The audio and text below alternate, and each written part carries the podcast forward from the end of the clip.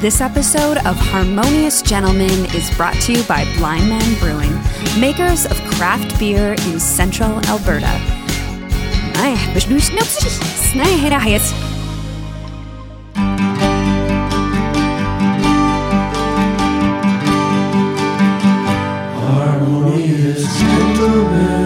podcast episodes were the number of times more dense that Venus's atmosphere is than Earth's, you'd know this has to be episode 92 of The Harmonious Gentleman. Cool. How's it going, guys? That's uh, that's not a true fact. According to No, I'm just kidding. I wanna see your Wikipedia, face. No. I'm like, oh, I did, just- he was I just did testing fact you. check it. I was just testing. Yeah. So I don't know what causes that because it's a smaller planet. So Mm-hmm. Yeah, it's not a gravitational thing. it just depends on what what makes more up the gases. atmosphere Yeah, I what guess. kind of gases Yeah. are there? or the nature of the gases. Yeah. Yeah. It's not a place you'd want to go. Do you guys know what the most prevalent gas in our atmosphere is? Yes, I do. Tyler, I'll let you go Uh, first. nitrogen. Nailed it. Nailed it. Exactly. Seventy-eight percent. Yeah, by far. Well, I'm uh, I'm Graham. I'm Tyler. I'm Chris. Uh, let's just say this right off the bat, Tyler. We're on your front porch again, you guys. We're back. Beautiful. Yeah, do you guys hear the chickadees and the Oh, yeah. geese and the I saw a woodpecker earlier. nice? Nice. I heard one. Did you? Yeah, Probably the same one. probably. Good Yeah. chance. So tonight is our first ever annual, maybe annual First ever annual. book study. First of many. we're gonna do a book club tonight, and we already built up to this for a few episodes. The wisdom of your body, we're gonna discuss. Mm-hmm. How was the book, Chris? Hmm. It was good. Yeah. Yeah, I would say good. Okay, Tyler. I would say I don't want to just say good, but I would say between between good and excellent. Whoa. Wow. I would say between okay and good. Oh. Yeah. I'm a little bit. Look at us. Yeah. I told you I'm a centrist every time. and we did a poll asking our listeners to guess who would enjoy the book the most. We did. Are the And- results in? the results are in and uh, so this was just on instagram i put a picture of uh, me reading the book and then book club episode coming soon and then which gent will like this book the most so our followers responded and they said chris 31% 31% of the uh, That's poll less takers than a third. thought chris would like it the most You Mm-hmm. Yeah, must not wait a have got minute. any votes. 19, What? How's the score? 19% for graham Okay. and that leaves 50% for me Oh, so Okay. Tyler did win.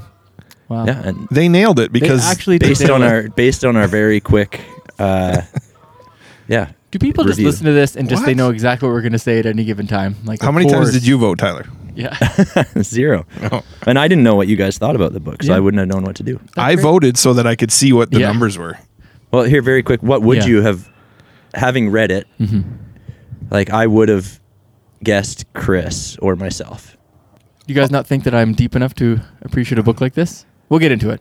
Yeah, I can. I have a good reason why I kn- knew you wouldn't like it as much as me. Okay. But I also voted that Tyler would like it the most. yeah That's so fantastic. cool. so Well, that's the let's- end of our book review Yeah.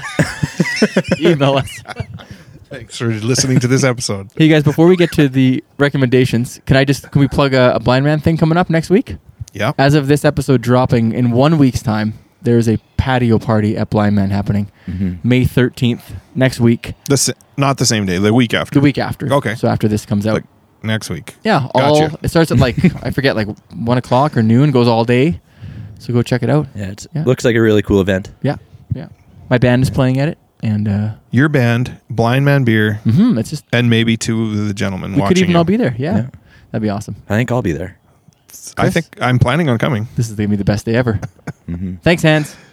Thanks, Hans. All right. all right should we recommend other things Yeah. Heck yes. These recommendations are brought to you by Cilantro and Chive, serving up fresh, simple eats while supporting their community and spreading the love. You guys normally recommend, one of you would normally recommend a show, but I'm going to steal the show today Ah, Nice. for my recommendation. Uh, I watched an, a show called The Bear um, with, with Krista. Uh, we probably finished a couple months ago, and I think it's in my top three shows of all time. Whoa. Like it's it's very good. It's Keep in mind, a- he's only ever watched five shows, but Yeah. still. yes, but this is in the top Top sixty percent. sixty percent. That's crazy. Um, it's very good. It's about uh, a chef, like a very high end chef, works at the best restaurants in the world. He moves home to Chicago to take over his uh, deceased brother's restaurant kind of family uh, sandwich shop, and that's maybe all I'll say. It's just very good in so many ways. Like it's funny, it's clever, it's sad, it's Mm-hmm. Where do you it's where do you watch it? Uh, Disney. We saw it on Disney. Yeah, it's Okay. on Disney. It's actually FX show is the yeah, Yeah. It was probably one of the shows that made me feel things the most. Really? Like Okay. uh, I remember looking, pausing, or, or at the end of an episode, looking at Kristen and saying, "Like I'm like anxious now. Like Huh. I I couldn't get my heart rate's up. I'm sweating. It's but in a good way. Like it's it's a Is it Good like show. a very popular in terms of like? Is it in the zeitgeist right now? Does I think- everybody I talk think a about it? I decent feel amount of like I people don't know liked it. anything yeah. about Yeah. it. And I should actually give credit. It's uh, Hans Doof of Blind Man recommended it to me, and uh, he has lots of good recommendations. But this Hmm. one may be one of his best. and they're nice short episodes. Like you, Yeah. it's, and there's not that many of them, so you can Yeah. finish off pretty quick. Okay, Yeah. the bear. Got to check it out, Yeah. and I'll find out why it's called that. Yes. Yeah, yeah. There's no bear in it. You'll have to watch to Yeah. find out. All right. I would second that, Tyler. It's it's one of my favorites. It's a. I almost don't want them to make a season two. Like I think it's perfect Yeah. the way it is, Hmm. but Yeah, that's what I think too. yeah. Okay, I'm going to recommend a theme or motif called retrofuturism. The idea of looking at what the past thought the future was going to look like. I don't know why. I didn't know there was a name for this. And then I realized that I love this show called Hello Tomorrow, which is on Apple TV. I love the movie Tomorrowland that um, Brad Bird did. It's like one of my favorite movies. I love Iron Giant. I love Yeah. those kinds of things. And then I'm like, those kind of all have something in common. And it's the sort of look or feel of what those people thought the future could be. And anyway, that idea is called retrofuturism. So there's tons of Okay. books, music, paintings, posters, all kind of connected to this, and it's a really interesting. So is it uh, idea. interesting because you're looking at what people thought we'd have now? Sort Is of, that or the what they aspect? thought the good life would be, Yeah. or what they thought were kind of the answers to the problems of the day. So it's sort of like this show, Hello Tomorrow, is looking. It's about s- stuff that's going on in the fifties and 60s Mm-hmm. but it's in like an almost not an alternate universe, but sort of what they think the future will be, and clearly. We never got there. Sure, sort of but like the it's- Jetsons, as a But it's cartoon made was. it's made after the fact to to go back and look. It's not like a show from the fifties. That's right. It's not a show from the 50s. It's Yeah. Mm. looking now back to what they thought. Yeah. Right. So retrofuturism in all its forms, I love almost Back all to the of Future it. too. Yes, totally. In Yeah. a way, in Which like took a place eight years satirical ago. way Yeah. of like that's a really clever way of thinking about retrofuturism, I think. Yeah. Back to the future. or old, the old Star Trek or whatever. Hmm. Yeah. Yeah. That's Yeah. really cool. I like that. Maybe next time you can have like a graphic novel that fits into that. Uh, Oh yeah, there's a few. yeah. Yeah. Um, so my recommendation is a beer that Blind Man is pre. Is it pre-rearing next week? Is that the idea? Like on well, that- it's it's been out. Okay. Like I've you can buy it, but I think it's uh, like an official release where they're gonna mass Yeah. produce this thing. Did- is it the Dream Machine or Dream Machine? I think kinda it's just forget if called there's a- Dream Machine. I yeah. I, either way, But it's a Dream lager, Machine. easy drinking lager. It's awesome, and the can art is unmissable. yeah, it's beautiful. Mm-hmm. It's just colorful and uh, it's awesome. So yeah, come out to Blind Man on the 13th. Have a Dream Machine. Yeah, five dollar pints of Dream Machine. Yeah, five dollar pints all day. Yeah. If you come up to Chris and you tell him that you're there because the podcast, he'll buy you one. He'll buy you a Yeah. pint. I will. and he'll buy me one too. yeah, that's true. He better. all right, you guys. I think the time has come for us to actually talk about a book. This is a big deal because number one, Yeah. we all read it. That- Uh, truly. Yeah, Right? Tyler, you I read, read it. it. Yeah, You read the I think whole you were thing. done first. If I, if we're being honest, Tyler, you were probably more on the ball. okay. You read it twice maybe. You liked it so No, much. I didn't. Yeah. Um, we're gonna start. I think we're just gonna generally chat about it in a second, but we also kind of brought maybe a chapter or a topic that we like the most Yeah. or resonated the most, and we'll talk about that first. Yeah, we don't really know how book clubs work. No. uh, True. So, Have and you I- ever been in a book club before? Have I? Yeah. Uh, once. Okay. Yeah, we read. Uh, Like you went to one we session? did it. It was during COVID. We read. Me and a group of friends read it, and then we had one kind of group chat talk about it. Hmm. Okay. I'm excited. I can't wait to argue. oh boy. what Mostly we with do? Tyler. I'll just mo- mediate. This harmonious conversation is brought to you by 5024 General Store, bringing skateboards, fashion, and creativity to central Alberta communities. Check them out online or in beautiful downtown Lacombe. So Cody recommended that we read this book months and months ago, and we've read it. And uh, maybe we'll start with more of an objective overview of what the book was about before we get into our subjective opinions. Mm-hmm. Tyler, how would you describe it to someone briefly if they asked about the book? Yeah, I actually was talking to my students about this book a few days ago. And so I kind of had to do this. I said, Okay. I read this book. It's called The Wisdom of Your Body. And even the, the title, like when I heard the title of this book, it doesn't sound like the kind of book I would read. Mm-hmm. And I d- can't even really explain why. Like it sounds, well, I'm try- I'll try not to be too subjective, but um, it didn't sound like maybe what it was once Right. I read it. Like it's, it felt like um, if I were to describe it in a quick way, practical ways to understand and connect with your body. Yeah, So it sure. and it Yeah. yeah, the one of the sub the words in the subtitle I think is embodiment, Yeah. which I was when I used a read lot. that before reading the book I wouldn't have known really what that meant embodiment. So this maybe my second sentence to explain it would be this book explains what embodiment is. Would you agree? I was going That's to use what- the word embodiment in my Yeah, I would agree. description. Okay. I will be more subjective initially. I don't think it's a great title. Like now, having read the book, I don't. I think you're right. Like the title doesn't s- really match to me. Like it gives me a Yeah. feeling that that the actual book didn't give me in the end. But that's fine.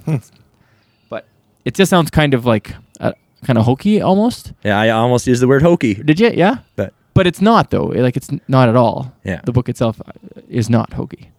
Chris, what do you what do you think when you when you hear what Tyler has to say? Do you agree? I used to teach kids um, in book picking a book to be interested in, like look at it as an artifact, feel the cover, what, like look at the picture, judge a book by its cover. That's okay to do if you have eight billion books in the world and you're going to have to pick one to read. Yeah. I wouldn't pick this off the shelf, and mostly because of the artwork that's on the front, because it's kind of an androgynous body, maybe could be construed as a woman, and I would be like, eh, maybe, but I really like the, what do you call these? catchphrase or whatever Yeah. finding healing, wholeness, and connection through embodied living. To me, that's interesting. Yeah. would you say And- that is accurate? Yep. I think that's what this book is about. Once I learned what embodiment meant. Yeah. Right. Like embodied living. And so it's written by an author who is also a psychologist and a counselor.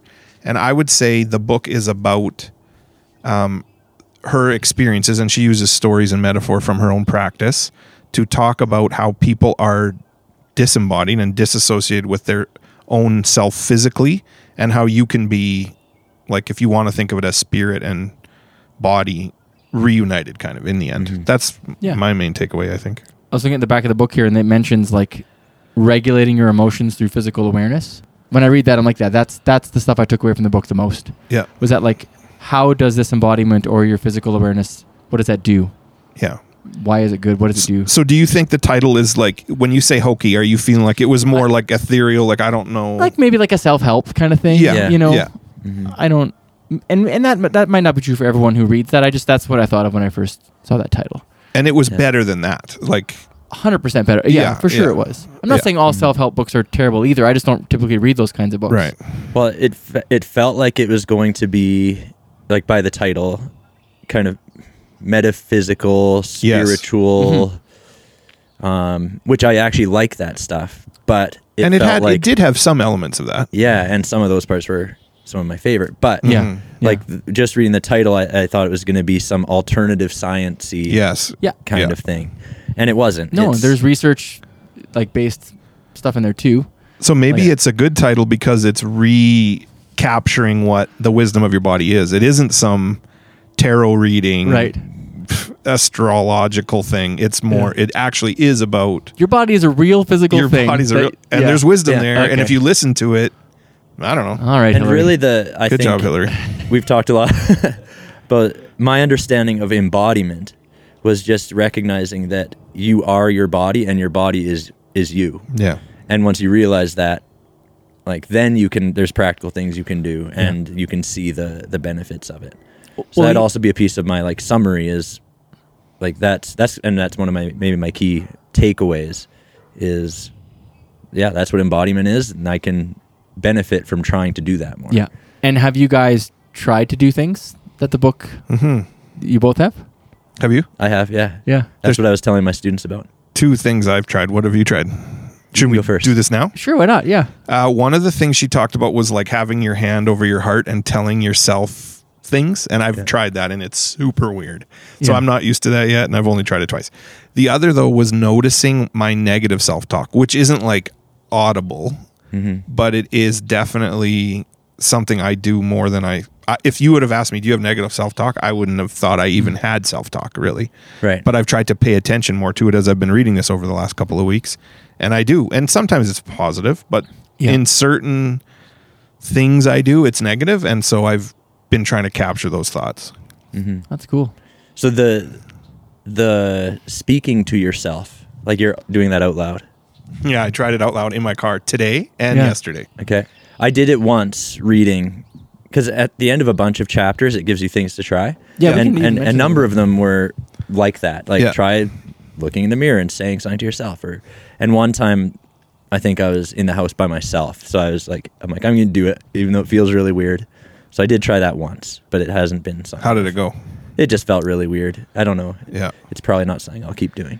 it, there's she tells the story of um, she has been in a couple of accidents and in the doctor's office i think Mm-hmm. like where with a curtain pulled around her she was giving herself positive self-talk and when she opened the curtain there was i think a nurse, nurse, who was yeah. like crying hearing her because it moved and i was like i don't know why but this is actually like i just got Mm. That was goosebumps cool. saying it um, i thought that was really neat and that could be hokey to me but the way it was explained i was like oh that was really genuine and interesting for me the that story I felt like was pretty powerful too, but it didn't make me want to start talking out loud to myself like I appreciate you for what you've been doing for me, body. yeah, yeah. But the whole idea of that that the fact that a nurse that moved them so much tells me that so Right. many people have a negative relationship with their body. Or Exactly. they blame it or they yeah, that are was grateful powerful for what it does. because of that. Yeah. Can I should I share what the thing I've done? Yes. multiple times. Yeah. It's I try to feel my heartbeat without putting my hand on my um, Oh, My I haven't chest. tried that. She She one. said pulse. that, like to notice your pulse without touching yourself. It's kind of like a mindfulness thing, like just a very you have to be and I I can do it. Really? With focus. Could Could you do it Right. before, or had you ever tried before? I, I I think we've all felt it where like your heart is racing. Right. And you can just sit there and feel your heartbeat, but when you're relaxed and I don't know if I've actually felt it, but I've convinced myself that I have. Because Mm-hmm. if you sit there quiet enough for long enough, and for listeners, Chris and Graham are both trying to do this right now. I totally. I am, but um, I'm. I can tell because they're not. I think I'm listening to feeling me. Chris's actually. Is that okay? You can get your head off. His Well, we chest. often have indicators like you Yeah. wear a watch or you feel it when you're exercising or whatever, but But it your- was just your the normal idea. pulse. of just mindfulness and aware, like bodily awareness. That, Yeah. that- that's Isn't the one thing I actually did was the mindfulness things to try. Mm-hmm. Mm. It wasn't necessarily the heartbeat one, but just and she kind of directs you how to do it where she says like you're going to get distracted, like you're going to focus on something, you will get distracted, try to find your way back. And I've tried that a few times, particularly when I go this might not even count, but like on the treadmill. And if I know it like it's a it's I'm, I'm running really hard and it's like getting tough, like mentally it's getting tough. And you guys know this like when you're doing that like it, a lot of it's mental if you put on a different song sometimes you, you feel more energy and so i just try and i've tried that before where i'm like what if i just focus on one thing as i'm running and then the time will, will pass and so i tried something she talked about it doesn't it's hard like Mm. your, my mind wanders way too fast Mhm. so and mindfulness is something that we've talked about in education for years too like i remember in my Yeah. practicum years ago we did some mindfulness and i was glad to be reminded of the practice and it, t- it says to try it daily i have not done that but i think it would be beneficial if i could yeah, find the and time I that's how I felt about the heart heartbeat thing was that it's a mindfulness practice that I've never tr- I've never had a mindfulness practice. I've heard that word for years. Mm-hmm. Yeah. and I the concept appeals to me, but this is kind of the first time I've actually tried it and stuck with it. Like I probably once a day I'll try it Huh, Okay. since reading it. Man, it's changed your life. You're a new man. Let's move into uh, maybe more specific feedback that we had, maybe about a, a portion, a chapter that we resonated with. Is that okay if we do Yeah. that? Yeah. Yeah, that sounds great. I came ready.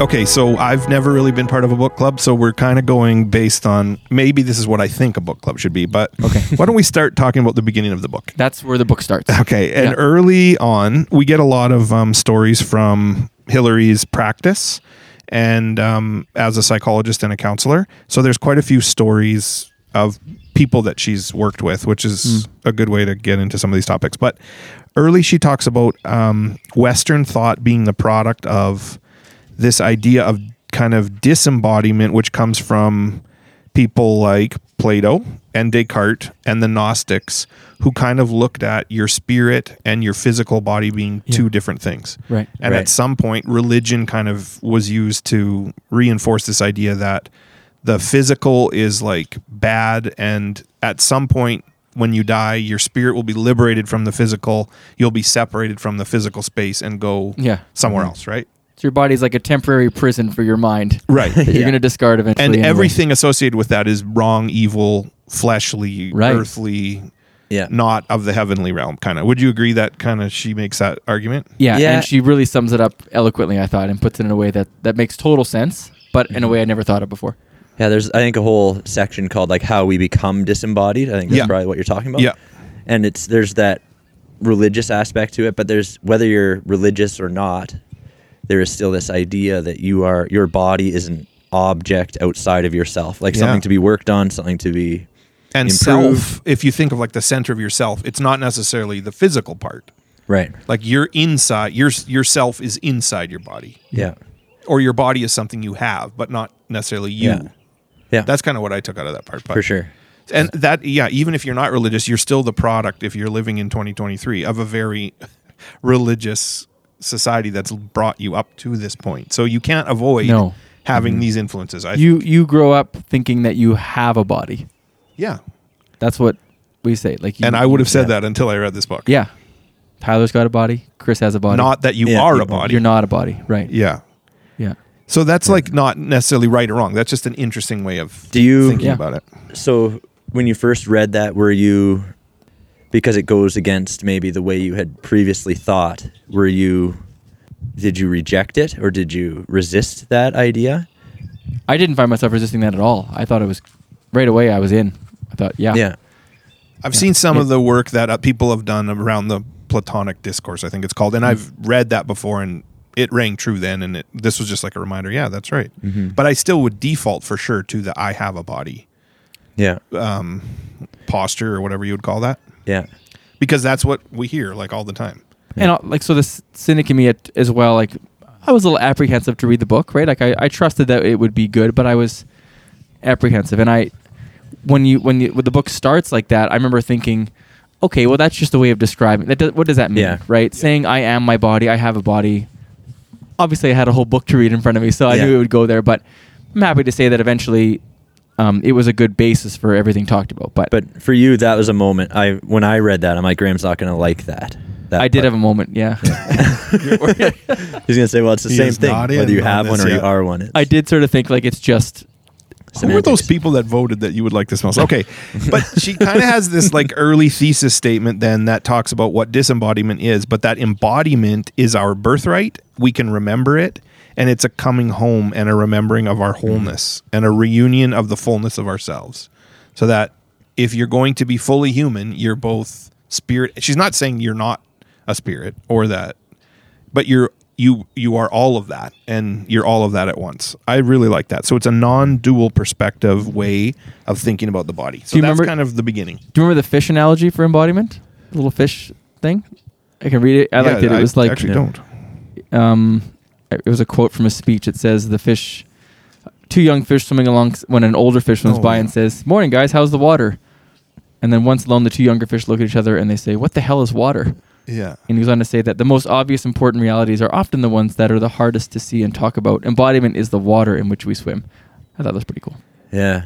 She has a lot of religious ish like language like Yes. and so i kind of made note of that like oh she talks in a way that is familiar to me and i don't think it's like you wouldn't get it if you didn't know those things but like i thought those kind of things stood out she talks about the body telling the truth Yeah. the painful parts, the joyful parts, and everything in between. And so, pretty quickly, early in the book, um, she's there's discussion about like what society thinks of bodies the f- Yeah. and um that's there's some pretty powerful stuff and lots of other people have done work around that and if you have kids or if you've looked at a magazine or watched TV like Mm-hmm. we've all had these thoughts what was that For sure. statistic you had Tyler that not that the Western society operates on the idea of normative, like it's normal just to be discontent with your body, Right. And the number that I wrote down was ninety percent loathe their bodies, which is basically I'm everybody. only laughing because I'm in that 90 so Yeah. But yeah, loathe That's is a, everybody. is a strong word, but but, it, I- th- it's culture. It's cultural though. Like that's just what Yeah. you do. Like ah, like that, that's conversational. That's Yeah. like part of how you relate to people. Is like yeah.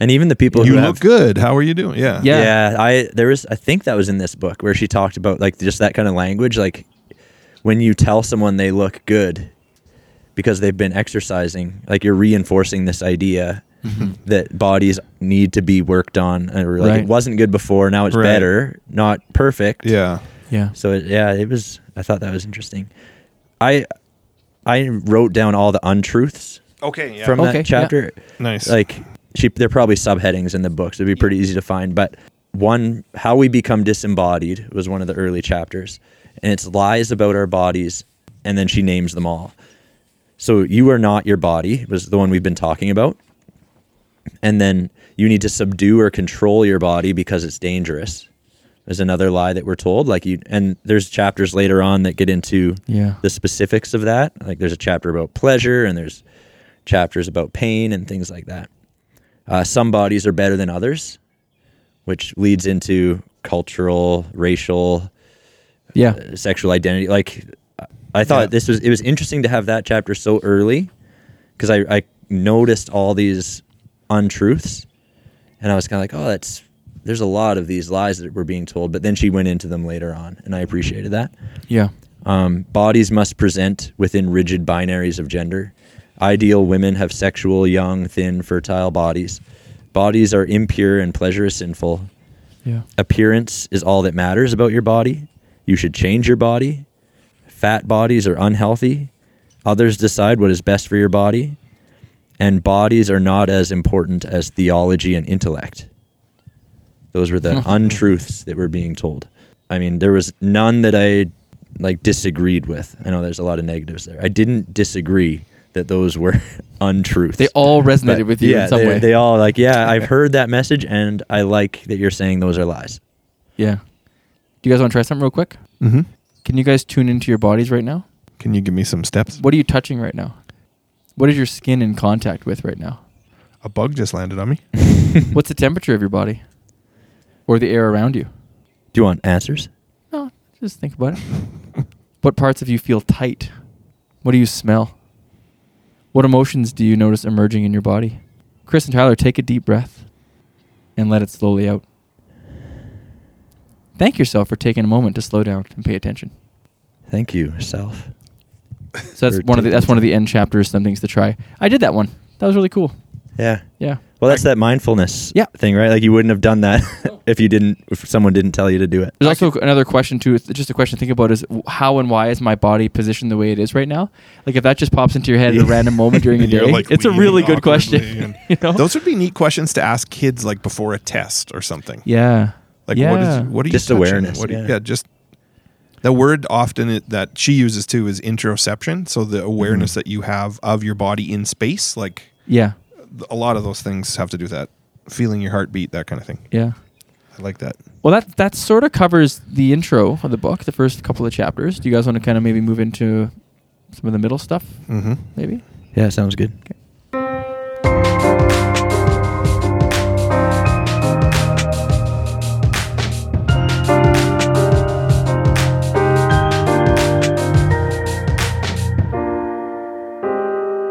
Chris, um, we were just talking during the break about chapter three, entitled "The Body Overwhelmed," and it's where the book starts to talk about stress and trauma Mm-hmm. which is something as educators, I think it's always good for us to learn about how trauma works and how it affects people. What would you say that the approach in this book was to the topic of trauma? so I think in her she she does a good job of defining trauma um, giving examples of what can cause it, talking about the stress response of the body, and also what happens in the neural pathways in the brain if you're repetitively exposed to trauma that isn't dealt with.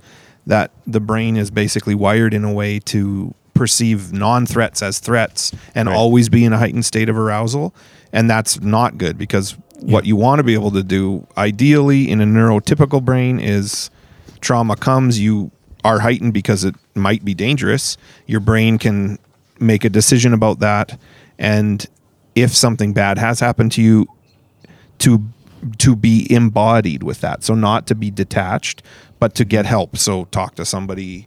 Go through these practices that she describes are Yeah. helpful. Um, see a counselor, be in part of community, work with a therapist, those kinds of things. Yeah. Um, and that helps to regulate and reinstate the proper. Uh, she calls it the staircase. Um, To just so that you're you're a person of action and not of inaction. So learning about grounding and orienting your body, and there are things that you can do, practical things, not not things that don't make sense, but um, talking to your body is one of those ways that does that too, so that you're you're participating in the process and not detached from it. And complex trauma happens when uh, that detachment happens and those neural pathways are kind of developed, and you kind of never come out of trauma. I think. This chapter reminded me a lot of our conversation with Will a few episodes ago, and he cited a book called uh, the not the I was going to say the wisdom of your body, um, the body keeps the score, and that he taught Will talked about seeing seeing clients and bringing them back into that state of arousal or whatever you want to call it, that fight or flight state. And he even like did it with us a little bit, I think. Like said, no, think like now that you've described that situation that was uncomfortable or small t traumatic, how did that feel? And tries to help you work through it. So that's what I thought of when I read this chapter. But I wondered this chapter it doesn't didn't st- stand out to me. Like I don't remember it super well. And I wonder if and maybe you can help me out like if it's because I haven't had a traumatic experience? Or was the chapter meant for everybody? Or was it like tar- like more meant for people who've gone through I don't know, big big T traumatic experiences? maybe it's more insightful and helpful if you have, but I still think I- I still thought it was important, maybe interesting and important. I don't know. I see what you're saying though, Tyler. Yeah, maybe it doesn't resonate with you in the same way. which I would say is fair. I think she would say you have experienced trauma.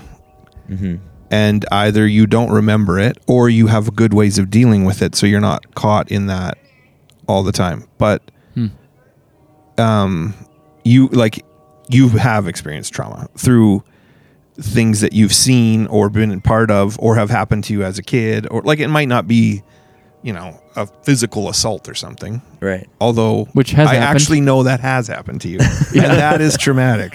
So, so m it's interesting you didn't you don't perceive that as traumatic. Now we're digging deep.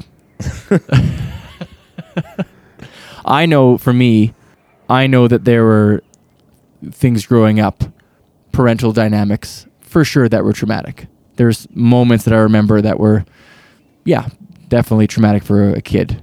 And I also know that there are things that, like triggers, that give me a certain reaction that that, that are just like like bizarre, like not weird things that I'll do, but just like why am I reacting to that so viscerally? Where did that come from? Yeah. Where did that come from? And so for me, I loved reading this part. Not that it fixed me or like, but it just gave me some, some insight. Yeah. Um, I love the part where it talked about that not everyone gets a chance to work their way back up that safety staircase, like because we s- society prides ourselves on not dealing with that stuff, like toughing it out, right. right? N- Being disembodied, like, and I just think it's good. It was helpful for me to just think like that's not good. that's not toughening out is not good. Um, It might work for a time, but Sure. it will come back to. and I have a get good ya. support system, right, and good family, and like I have those things in place that can help, right? But ultimately, do I need therapy? Chris, you tell me. Well, I think ninety percent of us probably do. Yeah. Like, I think of the toughing it out like any police officer or soldier who's toughing it out for thirty years and then they retire and then they have post traumatic stress disorder. Yeah. Like, Not everybody, but that's not an uncommon story. Yeah. So that, yeah. Well, and like you said, it's it's biological. Like it actually changes your brain, how how it operates and how Mm-hmm. it's connected. Like it's not something you can just ignore for very long, unless you're Tyler, I guess. I'm just kidding. Well, I'm just yeah trapped, uh, trying to tough it out. I guess. But maybe it's because you've dealt with that in really healthy ways too, and that it you're you're not perceiving it as trauma because it's like resolved. well, and also like, I I think there is. I have lived a fairly privileged life, where I I haven't, like you mentioned, like I've I have been physically assaulted, but like a like I I still feel like I've had a pretty um, relatively easy life. But anyways, it, and I it doesn't discount the the value of the chapter. It just Yeah. it, to me, I It didn't I resonate didn't with really you. know what to take out of it. Like, Yeah. Um, in terms of like practical, like one of the practical things to try was make a voice recording of yourself saying what you need to hear Yeah. when you're overwhelmed or triggered. Play it Mm-hmm. back to yourself as a reminder that you will not always feel that way and that you can comfort yourself. So I just couldn't think of it. Like, I'm actually, that whole idea of playing a recording to myself feels weird, Yeah. but I couldn't really think of a time when I get triggered enough Like when would like that when, uh, actually when be I, helpful? if we talk about the staircase where I'm Yeah. feeling unsafe or immobile, like where I'm immobilized and shutting down, like when would I need to play that thing? Yeah. I, I couldn't Yeah. think of a, a specific instance. Is there Instance. anything in that chapter that you could see being able to use or help facilitate other people who are experiencing trauma? Well- like not as a counselor, but as a teacher or I wrote I wrote with your something down kids? about memory cookies, hmm and, but I don't totally remember. That's from that chapter. It's one, and I just wrote it down and didn't really explain what it was. But I I think it had to do with kind of connecting with memories that you have. It says like when you go through a trauma, every ingredient, like making cookies, but every ingredient from the experience combines in a way that makes it impossible to separate one from the other. So all those different aspects of the trauma, whether it's what you saw, felt, smelled, whatever, those are ingredients of the trauma, and your brain combines the elements of a trauma into one memory package. So it's it talks about how that's like it's very helpful, like for your b- body to do that to process things like that. Yeah. Um, I- but it can be unhelpful as well because maybe you need to deal with it sometime.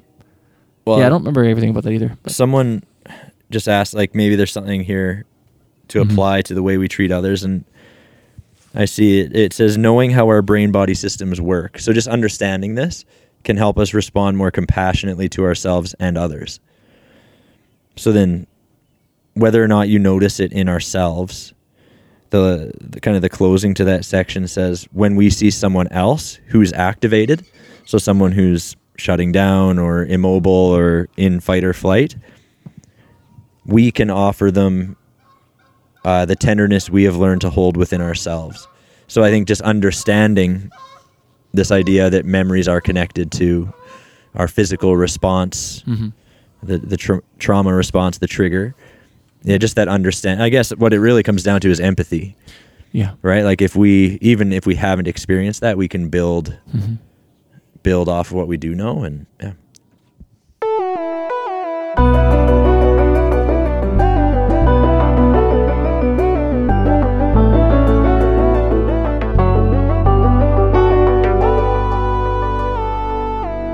Hey, gentlemen, how do you normally talk to yourself when you're sick or you're in pain? 'Cause I was thinking, about, I'll, let, I'll let you answer, but I, I, for me, I'll say things like, my neck is killing me. hmm, yeah, Okay. Yeah. Statements like that. yeah. What kinds of things do you say? I probably have bad words in there if I get hurt. Yeah. I I say I just said this recently. Um, I have a, I had a shoulder injury a while ago, and it's still bothering me. And I will say something like, I can't believe this is still hurting. Right. Like I can't believe it. You're Like, annoyed with your body. yeah, like you've, yeah, get You've let over me it. down, body. like you should be over it by now. Do you guys think that the your body is a good thing? yes, After reading this book, yes. I mean, she states very clearly But your body is before- good. because it's you. But Right. And then, so this chapter we're talking about now is called You Are Not Broken, and it deals with pain. and what pain is for. And I, I do like the way it intros talking about how she says the, bo- your body is good. Like fundamentally, that's Mhm. objectively true. But then if your neck is in pain, like how is that good? Mhm. Or if you have a chronic illness, how is that good? Uh, so I like that sort of framing at the beginning.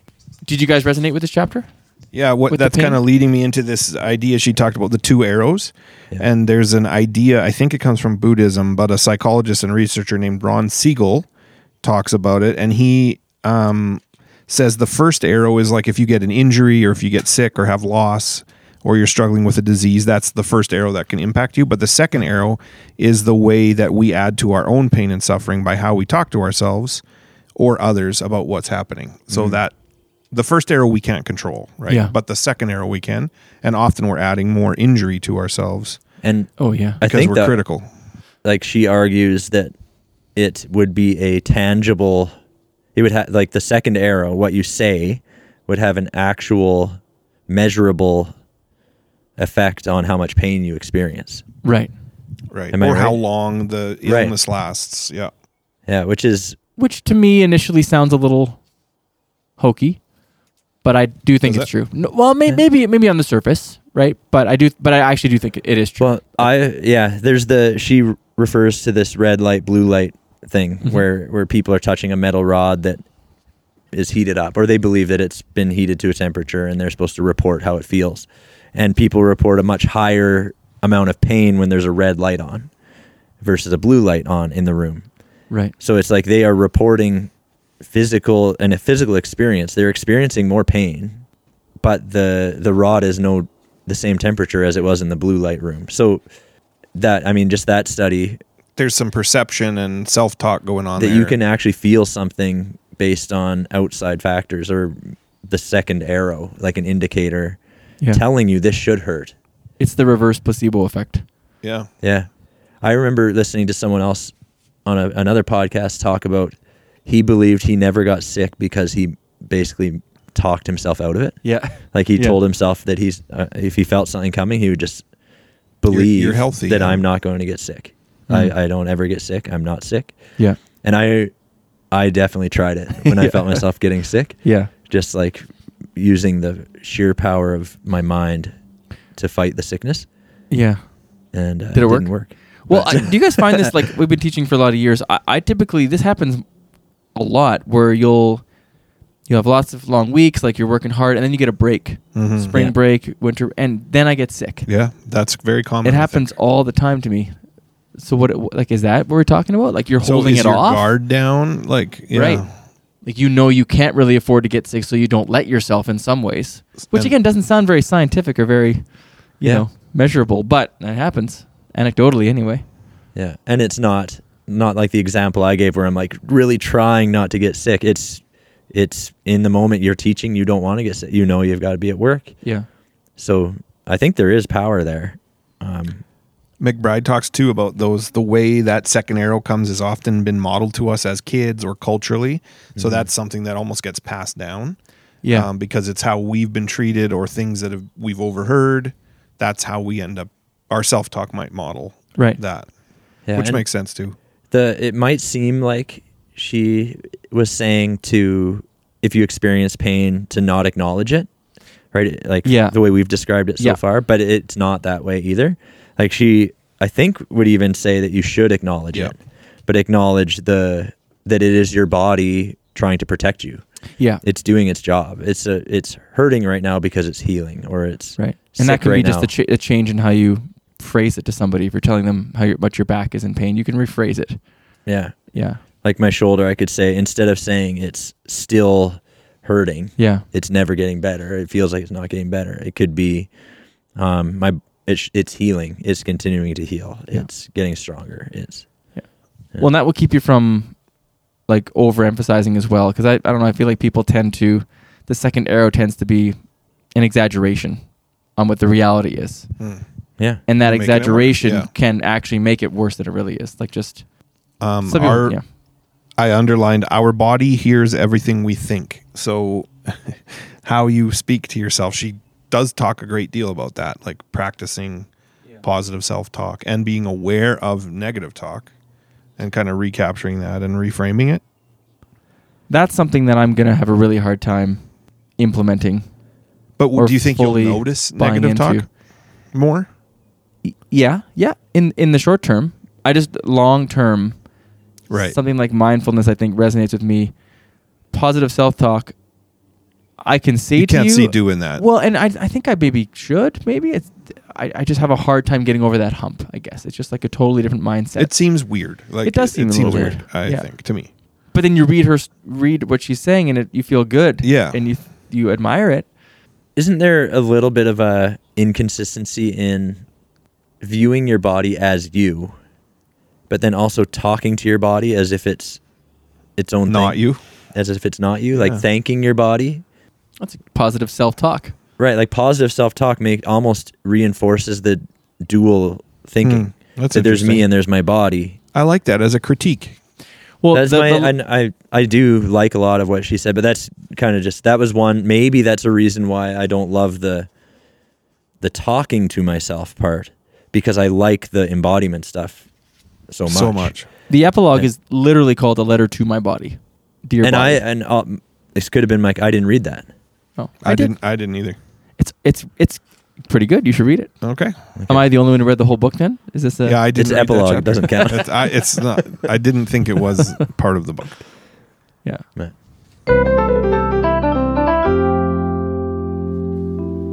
One of my favorite aspects of this book was how um, Hillary McBride brought in spirituality, kind of not as a main. It wasn't. I wouldn't say it was a main theme.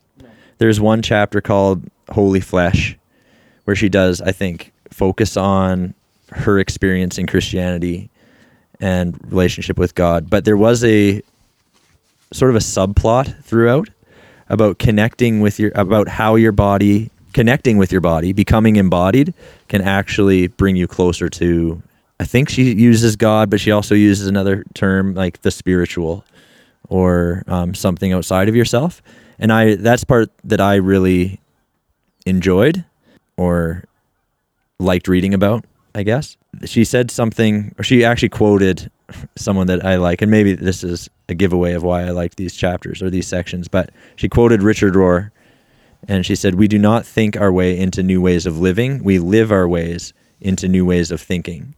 So again, that connection between like our bodies, like what we do, what we feel, what we experience, can actually um, change the way we think, and not necessarily the other way around, which is Yeah. maybe more the Western cultural way of doing things. Is if we just think this way, our bodies will follow. Right. Um, so I, I liked this whole idea of if God is in our body and we are our bodies, then and we can experience that, then we are about as close to God as you can be.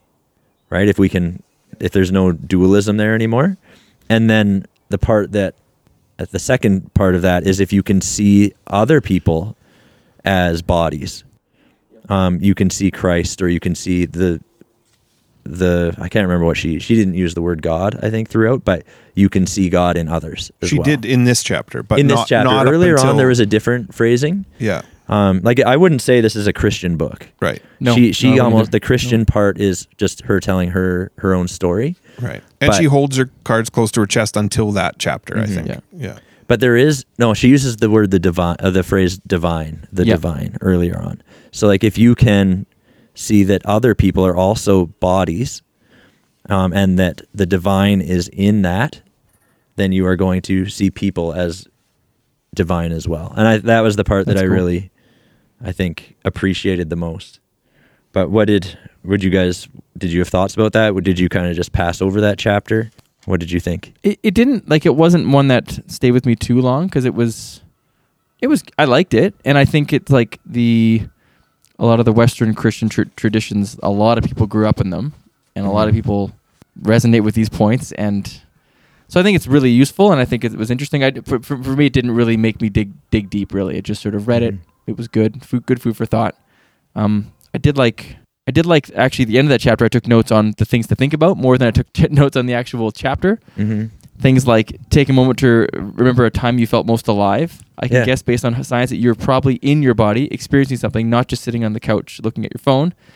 Think about that time, and so I, I like where she got to at the end of that chapter anyway. Yeah. Well, like the story of growing up in a, I don't know, like a conservative Christian Yeah. uh, evangelical background. Like, is that the part maybe you didn't? and I, resonate and with that's as not much? how I grew up. So it, I, it, I, I'm aware of such things, and I find it interesting to a point. But I've also given that sort of thing a lot of thought in the last bunch of years. Yeah. So it didn't feel like a new thought process to me necessarily. and that would be my. I'd I'd actually feel similar where I didn't. The story wasn't really what resonated with me, and it wasn't necessarily something brand new for me. Mm-hmm. But it was like affirming. Yeah, uh, just a way of thinking of the divine that like I can actually like there's one thing she I don't know if it's in the same chapter but talks about looking into your eyes. Do you guys remember this piece? It was like Oh. staring into your in the mirror at your own eyes or someone else's eyes Okay. and seeing like the universe. like and if if you look at your eyes, like your eyes are insane. Like how complex they are and Yeah. they're really cool. Like actually just visually really cool. Like the colors and the the patterns. We are going to do this during the break, right? yeah.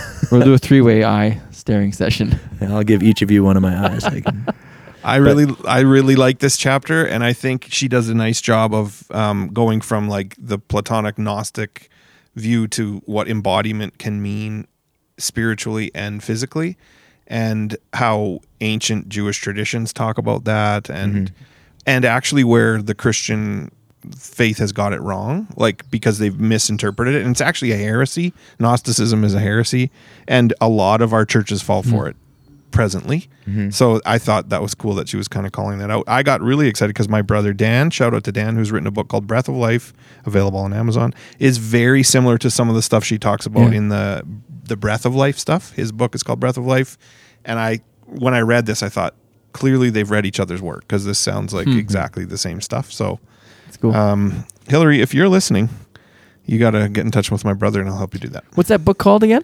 Breath of Life? Breath of Life. there you go. Dan, this book is called The Wisdom of Your Body. You guys need to chat. Mm-hmm. Let's set it up.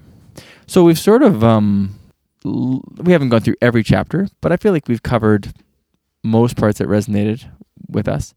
Chris, would you recommend this book to people? I'd be, yeah. I mean, just like any recommendations, I usually don't accept in this podcast when I just willy nilly say them to everybody. But For 100 for a part- for this particular book, there would be certain people I would definitely recommend it to, and I just know some people would get hung up. I think on part. Well, this is my assumption. I could be wrong on parts of it that they would maybe not get through, and then they'd give up on it before they got to the meat of it. So I would recommend it to certain people for sure. Mm-hmm. Cool. And follow up question: Would you have it on the shelf and read it again? this has made me want to go back to parts of it and Yeah. i would have said after reading it the first time i'm good at but now i actually there are parts i want to dig into a little I'm totally with you on that. Like I even just now flipping through, I I I'm made mental notes to read certain parts again because when you read a book that has lots of different topics, it can bl- blur a little bit Yep. quickly. And bit. yeah yeah, I think I would have.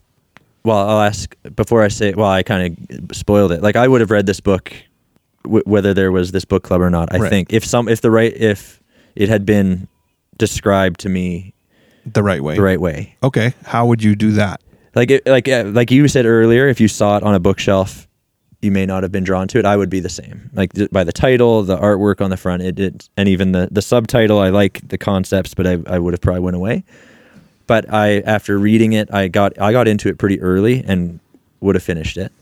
But my question to you is, if we weren't Hmm. doing the book club, would you have finished this book?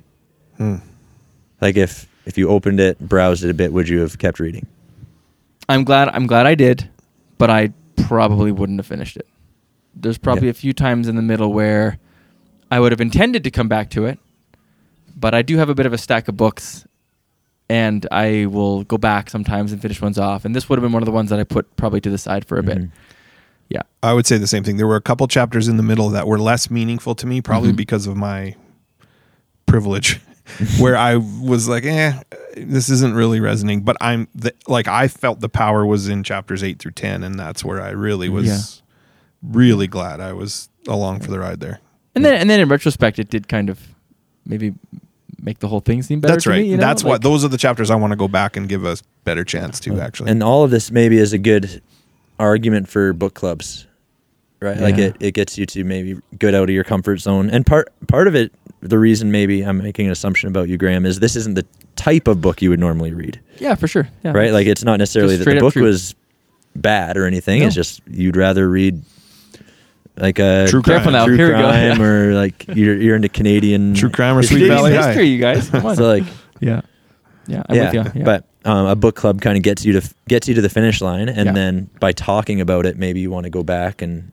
dive It's sort in of deeper. daunting how many books are out there yeah. and how much good stuff I'll never be exposed Oh, to don't because say I that. won't Now I feel give- so sad. no, but you know, like I've you get a genre you like, and that's typically how many Lee Well- Child books do I need to read? Well, we need to do this again then, and like, I think let's so. let's find something that's even more like tricky or challenging to talk about. Like go even further outside that comfort zone.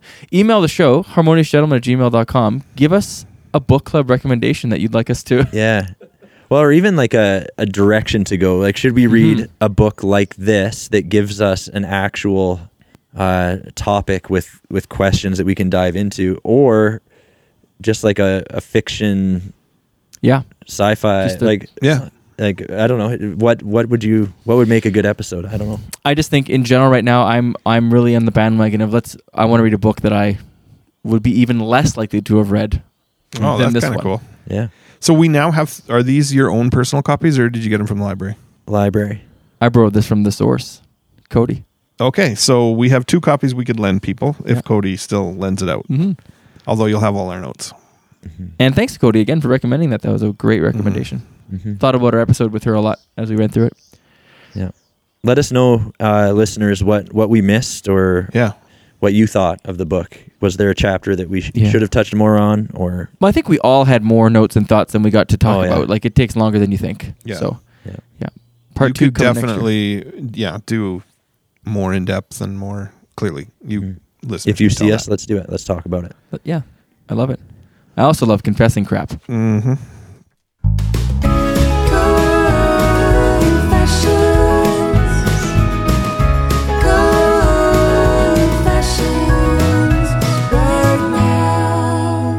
You know, there's times when you're sitting with your buds and you just want to confess something that you have been thinking about Mm-hmm.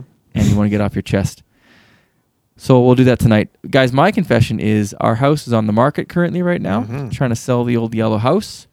It's been a lot of activity. Nothing super official just yet, but um, my confession. It's not a huge confession, but typically there'll be lots of times where I'm cleaning the house. Heidi takes the kids out. There's a showing happening. I need an hour to kind of tidy things up. And so often people will stand in front of the house and just look at it. Just people either The people that are coming for the showing. them or other people will drive by they'll stop their car they'll get out it happens all the time people just kind of like you know get out and look and um and i watch them is that weird like to see what they're going to do next. i'll just watch them Do they see you watching them? but i'm like in a window Yeah. and i'm cleaning and i sort of look out and then i kind of like i keep peering out there and like keep keeping an eye and i don't even know why i'm doing that like i'm just fascinated by them being fascinated by my house that i'm cleaning like And you're they're a zoo fascinated animal. by you. Keep who's like Why that guy does keeps that looking kid at go us. into What's he? We have a showing. Why is there a person in there? I guess just overall, like my, con- eh, maybe it's not much of a confession, but I do like I do like to kind of like watch the people as they Hmm. Mm-hmm. as they're out there. I- I don't Mhm. know. And and so we had an open house last weekend, and I drove by the house a couple times, oh, okay. like just to kind of like see. And there's one guy I drove by a few times. He was walking like a baby in a stroller u- up and down. I, I assume all his wife was in the house talking, but like I drove by 50 minutes later, he was still walking up and down the street, right? And so I felt a little weird and creepy, like. He's probably Yeah. like, why is this car circling the block? and staring at him with my mouth agape. Uh, anyway, no, that's my confession. Just that I'm I'm I, I'm fascinated by watching people looking at the house, and it's not so much like excitement; it's more just kind of really weird Mm-hmm. that our house is like a not a museum, but like something to gawk at a little Yeah. bit. Yeah. So anyway. So if you want to buy our house, just email the show, and I'll uh, Check it out on Red Deer Realtor. yeah, And We'll exactly. give you a good Find deal the if you yellow mention the house. podcast. Yeah, ma- I'll give you I'll give you a, Three percent off. I was gonna say ten bucks off. but- Oh, okay. Yeah, three a percent. few stickers. Chris, what do you, what do you got for us? Uh, well, I have, uh, as you can see, parked in the back of Tyler's car uh, yard, a little Volkswagen Rabbit, which is uh, a new car I have. It's not new, but it's new to me, and it's a standard. And I like car confessions because I remember told you guys I was a really good driver.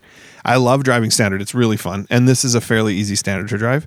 But my confession is, um, I have the route home from my work takes me up Ross Street Hill, and I have yet to stop at the red light because Mm. I'm intentionally concerned that I might not be able to You'll roll get back. out of first gear because people park so close and I ha- like I haven't yet started on a hill in this particular car. You don't. Do you want to go practice at nighttime when there's no Yes, people? like I will do that. The Yeah. one time I thought I was going to just stop at the light, somebody I could see coming up behind me, so I turned right into you Yeah. know I into Grandview gotcha. there. I did the, the exact same thing when I my vehicle is a standard. I got about a year ago, Yeah, maybe a little more, and I that that hill kind of freaked me out. And I same thing. I'm like, oh, I'm gonna hit the green, perfect. Yeah. If it turned red, I turn. you would turn right. Okay, and have you had to stop on that hill yet? I have now. Now, yeah, Yeah. yeah. And so it's But I going to was happen. I was quite eventually. nervous because So it's it's steep and people it's steep, creep and up people right are behind right you. on your butt because not like standards aren't that common anymore. yeah. yeah. So until I know what True. that rollback feels like, I just am very wary of it. But you know, that's the confession of a bad driver. Yeah. I don't know if it's a bad driver. You just want to make sure you've got it under control. It's a it's new kind car. of embarrassing though. if you're doing that in like a year, oh started no, very I it'll, near. I got I'll get over it with it. Yeah. And I thought it was going to happen a couple days ago, and then, but it- I get how that's confess. Like you were were grown men who were like nervous about driving a standard car. Year, 14 year old. and I've had lots of standard cars, and hills Yeah. have never been a problem for me. So I'm sure I would do fine. But it's like when you don't quite know the sweet spot on the clutch Yeah. because you've not been on a hill, then it's. you guys, we, we all drive a standard or have driven. Do you guys feel a little bit like proud of yourself when someone says they don't and you're like, well, I do? And it's Oh, really yeah. fun to do. You're not really I driving. don't. know. I, I my first time driving a standard was like I was 35. So Okay. Oh, really? I don't have Oh, that. That I feel. You I learned Hmm. a feel new for skill. those people. If you haven't, I'm like I, that was me. Man, you had a lot of money back in the day because weren't automatics for you more expensive than standards? Uh, I like when don't you were know. a kid? My my 1988 Honda Accord wasn't like a nice wasn't- car. It just happened to be an automatic. okay. my 85 Chrysler minivan was a m- manual. Really? Yeah. I've never. It had the I've one never sliding driven a door. mini- Remember those? Like manual one sliding minivan. door? Yeah. Yeah. My sound system was a CD player taped to the dash with two computer speakers in the corners. It's Cool. awesome. Yeah, really cool. It's awesome. Ty. Uh, my confession is related to um, the NHL playoffs, hockey playoffs. I cheer for the Edmonton Oilers, and they are in the second round of the playoffs right now. Currently, game one of uh, round two, and they they've been playing. We recorded this episode during the first period and some of the second, and I've actually Yeah. I'm haven't proud of been you too guys. distracted. Yeah. So that's not my confession. Isn't that my confession? Is in the first round I watched uh, the end of a game while in bed, and Krista was sleeping beside me, and I was just quietly watching on my phone before I went to sleep, and the Oilers scored to win the game. And I did an excessive amount of like fist bumps and like silent, Quiet. like yeah. quiet, quiet celebration. Yeah. Mm, And I remember looking quickly at, at Krista, like, did I wake her? And being super embarrassed, like, that I had done that. And then recent, more recently, I watched a game at a friend's house, and the Oilers had won, and I was quite excited. And on the drive home by myself, I'm listening to the post game, and I'm doing fist bumps, and I'm now I could yell out loud, so I'm yelling in my car, like. So it's embarrassing that I, I'm doing that because it's just a game. It's Did just- anybody see you? No, I was driving on a. So rural somebody saw highway. me do a fist bump. At, I was on the treadmill at the gym, and I the Oilers scored while I was watching on the gym TV, Yeah. and I did a huge fist bump, and the girl was behind me, like just like she didn't even couldn't Okay, even that's tell what I was That's watching. really funny. I like that a lot. but I was you fist bump. I was embarrassed. Krista did hear me once. She was she was in bed and I was downstairs and she heard me. I was trying to be, do a quiet celebration, but I clapped my hands like one clap. Yeah. And the next morning she's like, "So the Oilers go to uh, overtime." I heard a big clap. A few minutes left. A big clap. So like, it's embarrassing that I'm that into it in the What do moment. sports do to us? You know?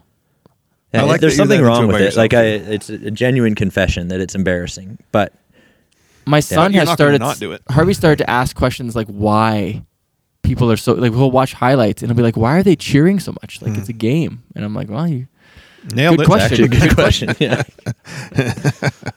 Well, you guys have done. I've, I've uh, legitimately I felt kind of bad about tonight, like recording and you missed your game. You guys were awesome, It's okay. really good. Proud of you both. Probably said Drysaddle instead of McBride a couple times, but Speaking of being proud of you guys, Mhm. I'm proud of our listeners, me too. Oh. and they should write us emails. Yeah, we'd like more. So harmoniousgentleman at gmail.com. We'll take all your complaints questions, And we would love a book recommendation. book recommendations. Yeah. Book recommendation, guest recommendations are nice too. Mm-hmm. Yeah. Um, We did try to reach out to some political can- candidates um, and heard back from a few, but never really finalized an interview. So we might not Yeah. actually get there, yeah, the unfortunately. Alberta provincial election is less than a month away. yeah. We should, yeah, let us know if we should do a political um, Yeah. a type little episode in the next episode. little bit, Polypod. too. It would have to be our next But- one, pretty much. Yeah, it's we gonna gotta work. get that in. But Yeah, yeah, we'll see. You can reach out to us on Instagram, Twitter, Facebook, as well, and uh, we love it when you do. And we'll see you at uh, our wonderful sponsor, Blind Man's Party, where yeah. our non-sponsor but kind of house band, Fallow Years is playing. We're playing at Mm-hmm. uh, I think two thirty. If you want to be there for the show, so Cool. Yeah, and if you want to come a little bit early, you could go to uh, Cilantro and Chai for brunch. oh man, grab a coffee and buy some uh, buy a new skateboard deck at 5024 My son Spencer has been to Spencer's store a few times, and 5024 he Yeah. gets a new hat or gets a new shirt or make a day of it. cool. In fact, I want to get a new hat for the season. Let's go. cool. Let's do it. All right. Well, I guess we're gonna hit the old Dusty's Trail. Okay, it is dusty too. It is. I know. Smoky too. Thank you, Chris, for the work you did during this podcast. I appreciate it. Your listeners, he's putting his hand over his heart, and I respect it, and I love it. Tyler, And my looks- heart rate Oh. is at 55 bpm Wow, that's amazing. and uh, no part of me is stiff or sore. So we'll see you next time.